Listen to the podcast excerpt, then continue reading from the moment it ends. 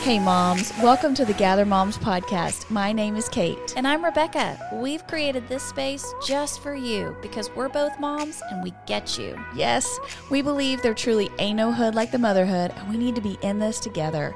We also believe we can't mom well without Jesus, so you're going to hear us talk about him too. Follow us on Facebook and Instagram at Gather Moms and make sure to hit subscribe so you don't miss a single episode. All right, mamas, let's jump in.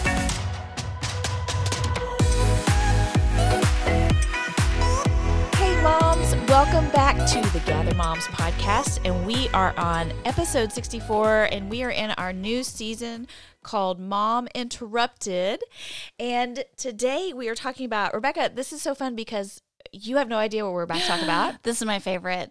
I feel like when I was in elementary school, I just wanted to show up and like not even know there was a test. Just like tell me, like when I walked in the classroom, you're taking a test today. I feel like this is the same. I'm showing up and I'm like, what are we talking about? Okay, well, it will not be a test, um, but I'm glad. I'm glad that that feels that makes me sweaty when I don't know Does what that make I'm me walking a seven? into. Does that Yes. reinforce my reinforcing it. my Enneagram seven?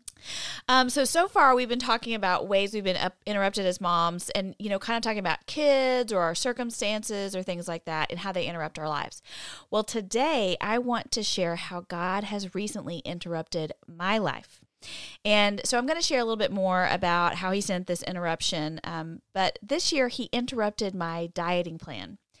So, like so many of you, January historically kicks off for me some kind of a cleanse or new strict diet regimen to drop the holiday weight. Um, Rebecca, do you do anything in January? I mean, I know the answer to this, but I want you to speak to the people about your freedom in this area. I think I'm just lazy. I don't want to do anything because it would take work. So I don't exercise. And I I love Dr. Pepper and Do you feel like you put on pounds during the holidays? I honestly feel like my body has stayed the same for years. Yeah. Like years and years and years. I just feel like I don't know, it's just I don't know if it's my hormones or if it's just, you know, the way God made my body, but I feel like I kind of stay the same, roundabout same numbers and everything. My clothes fit. And honestly, I don't get on the scale. Yeah. So as long as my pants fit when I put them on, I'm a happy camper. And so I'm gonna go have a cheeseburger because my Yeah. pants fit that day. Yeah. Well, I love it. And I, I'm so thankful to have you as a friend because you have so much freedom in this area. It helps me be more free. You want me to take you for a cheeseburger later? you want to go? because I can just kind of be like, okay, well, you know, she's not freaking out, and you know, and and just kind of to see somebody who's not obsessed with the latest dieting fad or having to restrict something or other. You know, you just seem to have a very healthy relationship with food. Here's the thing I've noticed though, because I have a daughter now, like I filter information differently when I think through how she is perceiving her body and Okay. the world around her. And honestly, it's made me more sensitive to my how I act around her, the things that I say or that we joke about. Okay. Because I do think that from a young age, little girls are already getting these messages, Yeah. and that we as their mamas are sometimes um, not meaning to, but adding to the messages. Oh man, I think so. You know, and we only have so much time in this episode today, and so we may need to do a follow up about, especially talking to our kids about this. Um, you know, eh, because that's where it started for me. It started for me as a young girl, getting messages about my weight and dieting and how, you know, I would be more accepted if I was smaller or thinner. And so these were the things I needed to eat to be that way. And, you know, I think you're right that we really have to be careful about how we approach food and the things that we're talking about. But, you know, today may just be a good jumping off point because we need to be in a healthy place with how we see food in our bodies so that we can, you know, teach that to our children. But it's so interesting, uh, you know, as we think about food and diets. Like a few years ago, kale had its day in the sun. You remember everybody was eating kale. Rebecca, you probably didn't. I tried to cook it one time, like kale chips. Yeah, me too. Greg came in the door from work and smelled it before he, smelled got, so bad. and he boycotted kale that day. And he was like, "Never again will you cook kale in our house." And so I have it. Oh my gosh! You know what? It, I was prepping for this episode, and I actually bought kale because I put it in this. I, I make no. Listen, I make this one Italian soup. And Is it you- the Olive Garden one? Because I'll eat kale in the Olive Garden soup. Okay, well, it's kind of like that. It's like an Italian Toscana? yes, yes, it's Yes. really like that. Yes. Potatoes. I don't think it has potatoes oh, in it. okay. Okay. But it's like Italian sausage and stuff, and it's really good. But there's kale in it, but you wilt it down. You're not ever, you're not eating like straight kale. It feels like spinach, right? Yeah. So anyway, it made me laugh because I was like, man, you know, we used to be out here feeling like we had to eat kale all the time. And then kale was done, and then it's like, okay, now cauliflower. You have to eat cauliflower everything. Have I don't eat cauliflower. Have you eaten cauliflower anything? no, I see all those like cauliflower rice things. Yeah. Cauliflower crust pizza. Uh-huh. No. If I'm gonna spend the calories, I'm gonna get the real thing. Well, and I feel like I feel like cauliflower's on the way out because, you know, enough people have tried it that they're like, this is trash. We don't want cauliflower pizza. To make cauliflower pizza good, you yes, it's cauliflower, but then you got to add in 25 other things, you so know. what's next? Are you calling it? What's the next food? No, I don't know. Oh, I don't know. Come on, pick something today. you pick it. I don't know. Okay, I'm picking this based off of Abby because she says there's a girl in her class that brings this for snack. Uh-huh. It's seaweed. You know, people do eat seaweed. Okay, let's They're like seaweed chips or yeah, something? Yeah. Okay, we're calling it Gather Moms Podcast. Okay, seaweed, Seaweed is in. something else disgusting. 2022 is bringing in the seaweed. Yeah. Um, so you know, American as Americans, we have embraced all kinds of wild diets over time. We one of the things about us being such a new nation is that we have a horrible food culture. You know, all these other uh, cultures that have been around for hundreds of thousands of years have a deep food culture. We do not. And I feel like we're still out here a couple hundred years later trying to be like, what what are we about? What what is our food? What I do we we're eat? stealing from other nations, aren't well, we? that's all we've done Yes. you know and so now we've become like the fast food nation gross that i don't want that to be what we're about guys you know like let's let's roll this dice again and pick again um, but i i think when we talk about dieting i think sometimes it's good to kind of expose like a little bit of the ridiculousness of it Yeah, let's do it. and so I wanted us to look back. I found this article called 25 Fad Diets from the Past 200 Years. 200 years? Yeah. What did they do 200 years okay, ago? Okay, so, tell me. But we're not going to read all 25. oh, bummer. Okay, I picked a few highlights. Okay. That would take would be while. like a Sorry, guys. podcast. Okay, so this first one is the tapeworm diet, and this goes way. Back. Like a real tapeworm? Okay, um, perhaps the most notorious fad diet is also the oldest. With no known date of origin, people in search of weight loss, and especially women, have made jokes about swallowing tapeworm eggs for over 200 years. While this parasite, which takes up She's shaking her head. I can't concentrate. Takes up host in the host takes up resident in the host intestines. May indeed lead to rapid late, weight loss. It can also cause organ failure and even death.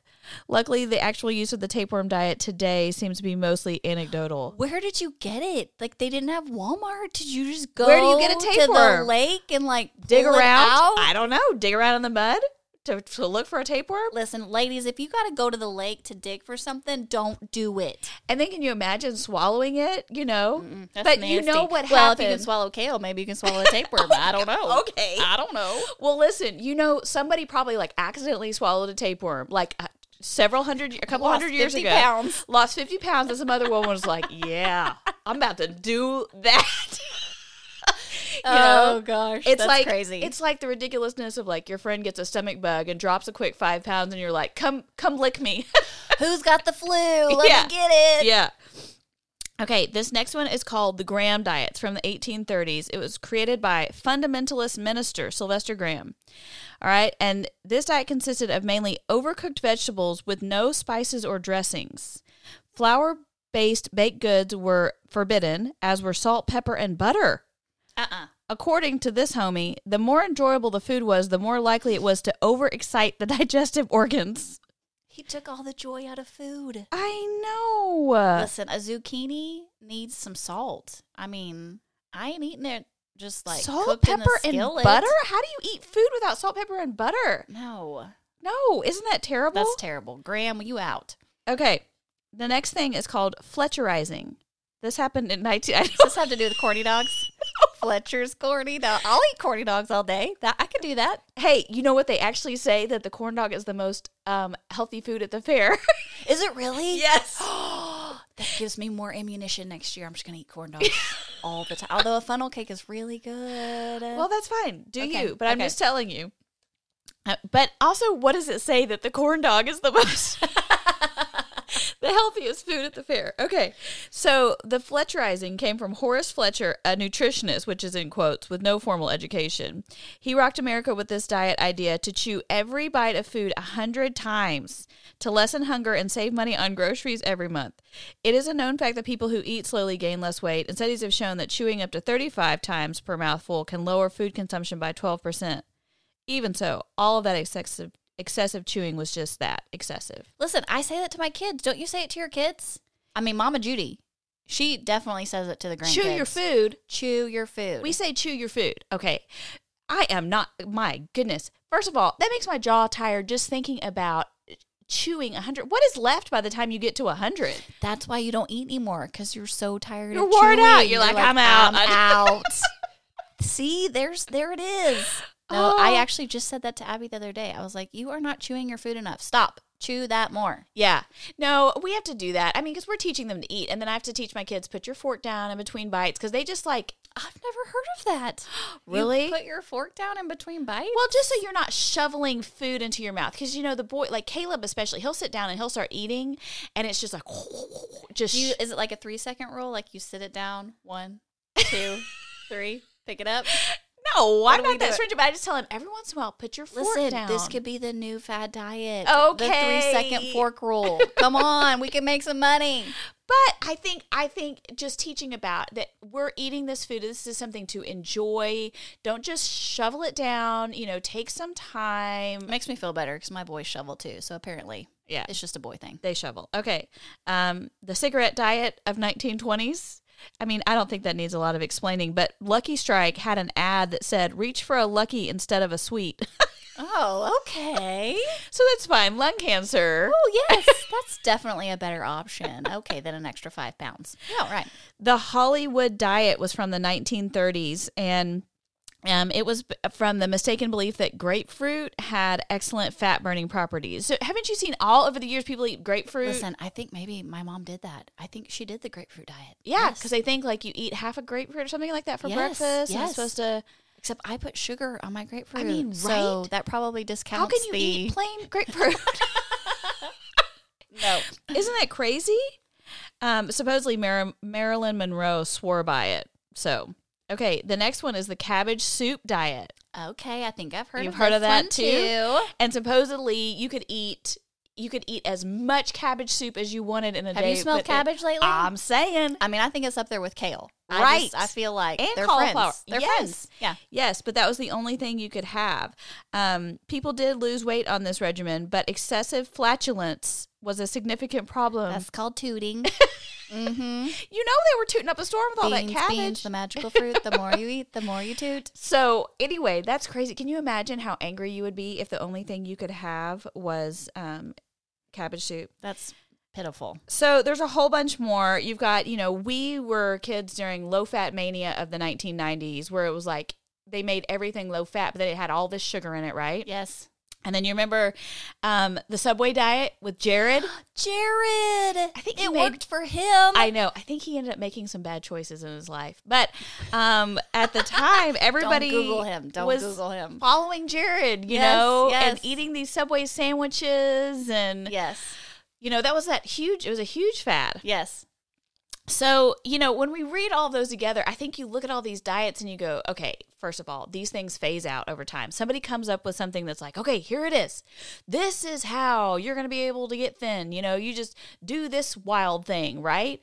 And, you know, we look back over time and we're like, well, that's dumb, you know, especially like cigarettes. Like, who, what? Mm-mm, you know, mm-mm. or Yes. having to chew your food a hundred times, or there were things like I mean, I read about like baby food diet and people drinking formula and like what, you know, just this nonsense that we cling on. To That's a good word for it. Nonsense. to give us like some kind of hope that we're going to be able to fix these bodies and you know overcome this fat that we've struggled with and try and meet this ideal that the world has told us you know you need to be this certain way right Yes. and when we step back and look at it from a historical perspective, we go, ah, that's just nonsense. Yes. Right? Yes. I always say if it's too good to be true, it's too good to be true. Right. It's some quick fix. Yeah, it's not going to work for Yeah. the long term. You got to work for stuff. Not Yeah. that you have to work to get your body right, but it's just the idea that, you know what? I'm not just going to wake up in the morning and like be the perfect whatever. Like Yeah. that's just not the way God created us. No, and what is the perfect whatever? You know, I think we live in a world that has sold us this. This is a tangent. This would be a, honestly a whole nother episode. um, but, you know, we live in this world that has sold us what is this ideal beauty, you know, what you're supposed to look like and what you're supposed to look like in 2022, because it's different than what you were supposed to look like in 1952, right? Right. um, or even 2020. Okay. But, you know, we're sold this concept of the ideal beauty from this creation from our culture who tells us you need to look a certain way when it's it's nonsense. Yes. You know, we should not be getting our cues about our bodies from the created thing, but from the creator. Amen, sister. We need to look to the creator who made us and say, look at what you did. Eh, You know, Ephesians 2:10 says he, he made us a masterpiece. A masterpiece. Yes. Right? Yes. he he he put us together and formed us with care and intention and so you know we always feel like we're under some home improvement project with our bodies and instead god says no what? Quit listening to the world. This is nonsense. Yes. this is nonsense. These eating regimens these how you have to look this certain way you know and plastic surgery and all these things. Stop. Listen to me right? And so you know that if you if you need help with truth about body image um, i will upload to and I'll, I'll add a pdf to our show notes here with all kinds of verses that could help you and I'll make sure to add the verses that we're going to talk about today when it comes to dieting. But, you know, I felt especially compelled to share this because, you know, for me, I mentioned earlier, January always for me means a diet. And last year, the word the Lord gave me in 2021 was freedom. And it was a, a hard word for me because um, I knew something in the pandemic brought up old disordered eating habits I had had as a high school junior and senior. And they reared their ugly head in the pandemic where I kind of thought I was doing okay, but then all of these weird like food control issues started to come back up. And I I just knew I did not want to live like that again. And I heard him calling me to this word freedom. And my goodness, I'm so thankful for the way he has set me free this last year. And then as we headed into this year, I heard him give me the word new.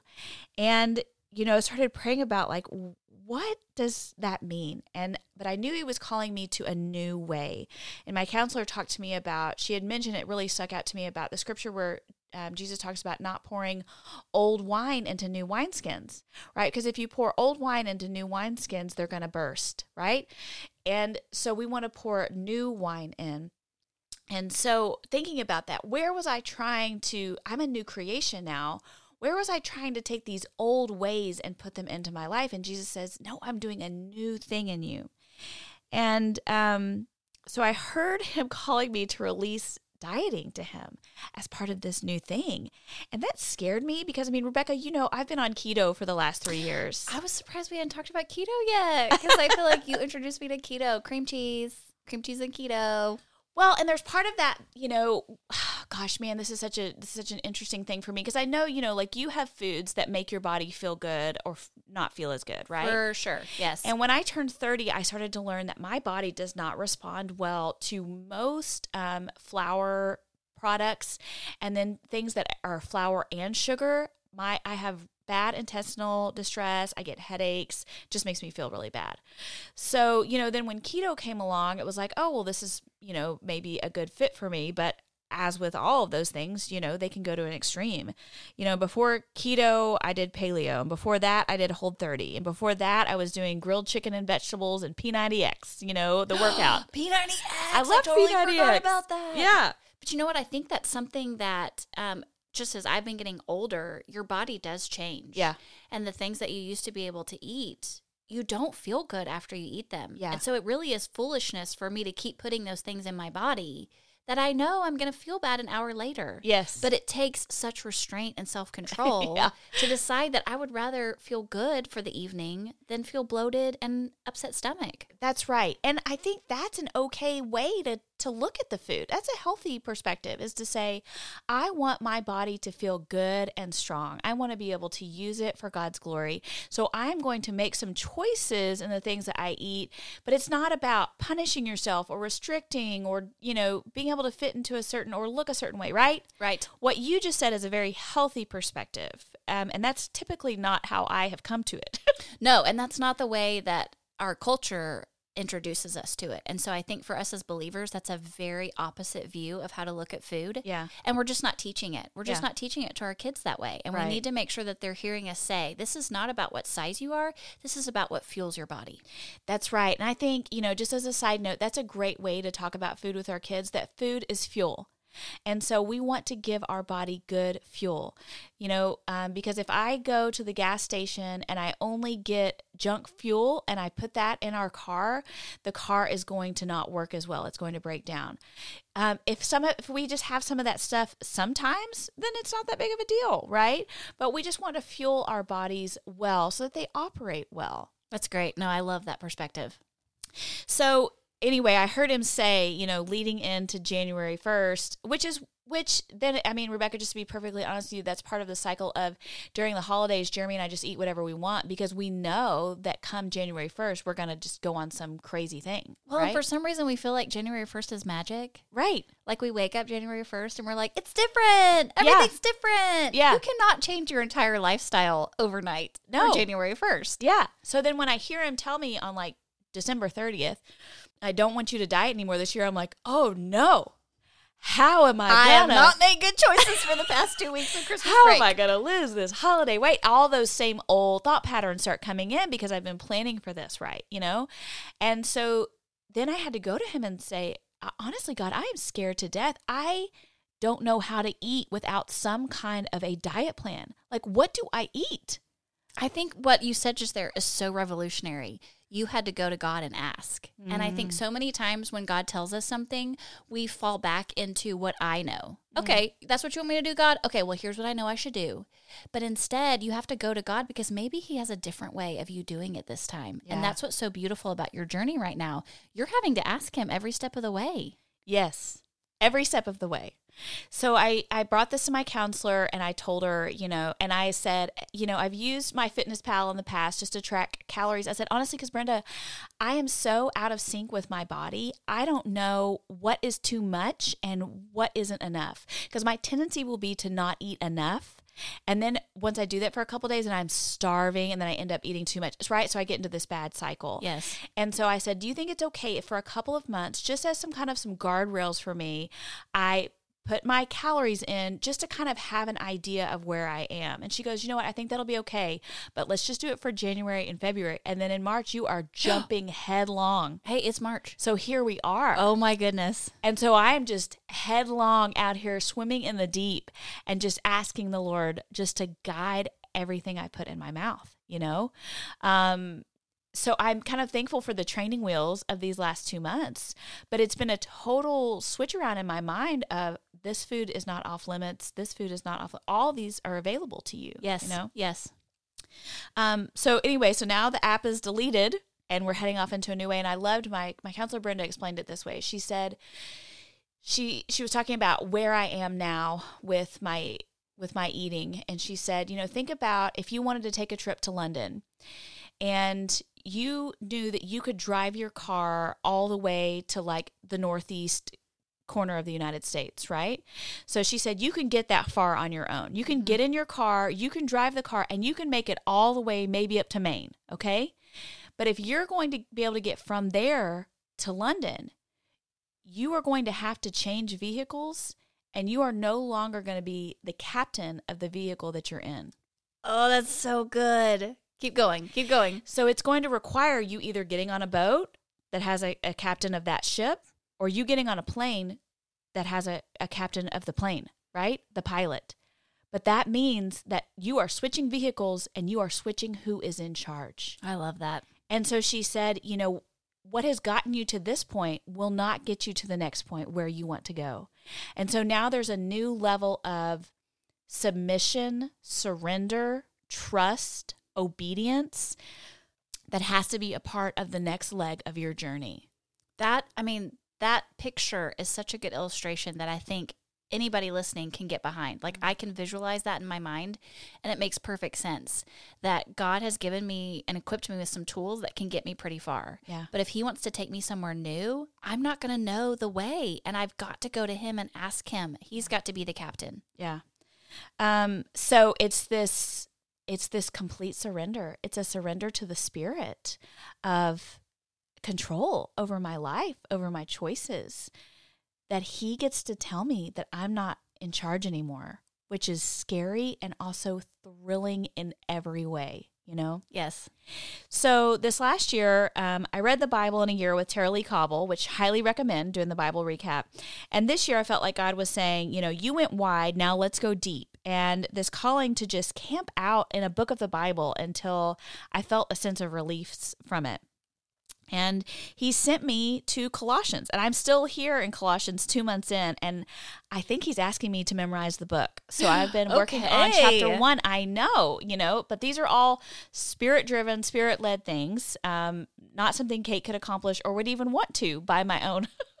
by my own volition. So, um, so sitting in Colossians, and you know, I wondered why he had called me to this book, and I started out by reading the whole book several times a week. I mean, it's only four chapters, so it just takes a little bit, you know, to read it. Why didn't he pick Leviticus? Right? Thank you. Just kidding. Thank you, kindness of God. um, and so so I would read it all and then I would just kind of camp out for a couple days wherever I saw something new. And so you can imagine how the tears fell from my eyes when I came across what I'm about to read to you in Colossians 2 and I saw why of many things God had called me to this book right on the heels of him asking me to stop dieting because I want you to hear what it says. This is Colossians 2 6 through 8, and then I'm going to jump to 16 through 23. And Paul is talking to these believers at Colossae, and he says, Therefore, as you received Christ Jesus the Lord, so walk in him, rooted and built up in him, and established in the faith, just as you were taught, abounding in thanksgiving. See to it that no one takes you captive by philosophy and empty deceit, according to human tradition, according to the elemental spirits of the world, and not according to Christ. Therefore, let no one pass judgment on you in questions of food and drink, or with regard to a festival, or a new moon, or a Sabbath. These are a shadow of the things to come, but the substance belongs to Christ. Let no one disqualify you, insisting on asceticism and worship of angels, going on in detail about visions, puffed up without reason by his sensuous mind, and not holding fast to the head, from which the whole body, nourished and knit together through its joints and ligaments, grows with the growth that was from God. And then it says this If with Christ you died to the elemental spirits of the world, why, as if you were still alive in the world, do you submit to its regulations? Do not handle, do not taste, do not touch, referring to things that all perish as they are used, according to human precepts and teachings. These have in indeed an appearance of wisdom in promoting self-made religion and asceticism and severity to the body, but they are of no value in stopping the indulgence of the flesh. I when I read this and I think about our American diet culture, I hear Paul speaking these words to us.